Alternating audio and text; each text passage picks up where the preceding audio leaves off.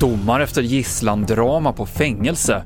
Ovanligt kall december så här långt och soldater coronatestar i Danmark. Det är rubrikerna i TV4-nyheterna.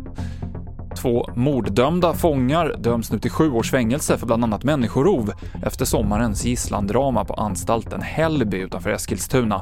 De höll två kriminalvårdare som gisslan med egentillverkade vapen under flera timmar. Till sist så släpptes personalen efter att 20 kebabpizzor levererats till anstalten. Det här är en ovanlig händelse, men det är inte ovanligt med incidenter inne på svenska fängelser, säger Johanna Björkman som är juridisk expert. Det som är vanligast är ju faktiskt att kanske dömda personer, det vill säga de som avtjänar, råkar ut för saker, misshandlar och liknande på våra anstalter. Och det ska ju också prövas naturligtvis inom ramen för, för vanliga eh, rättegångar.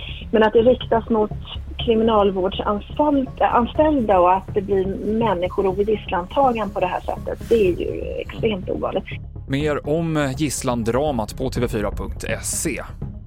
Det är ovanligt kallt för att vara december så här långt in i månaden. Allmänt 5-10 grader kallare än normalt enligt SMHI.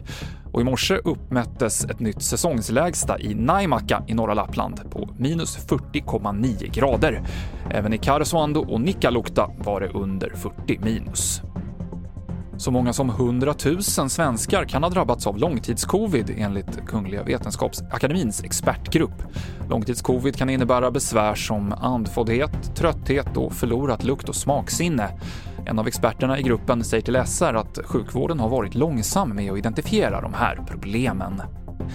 Och soldater och räddningspersonal ska hjälpa till att coronatesta och vaccinera i Region Mittjylland i Danmark. De har fått gå igenom en snabbutbildning under helgen. Andra danska regioner tar hjälp av värnpliktiga vid testmottagningar och det är ökande smittspridning och införandet av coronapass som har gjort att det blivit ett ökat tryck när det gäller testning och vaccinering.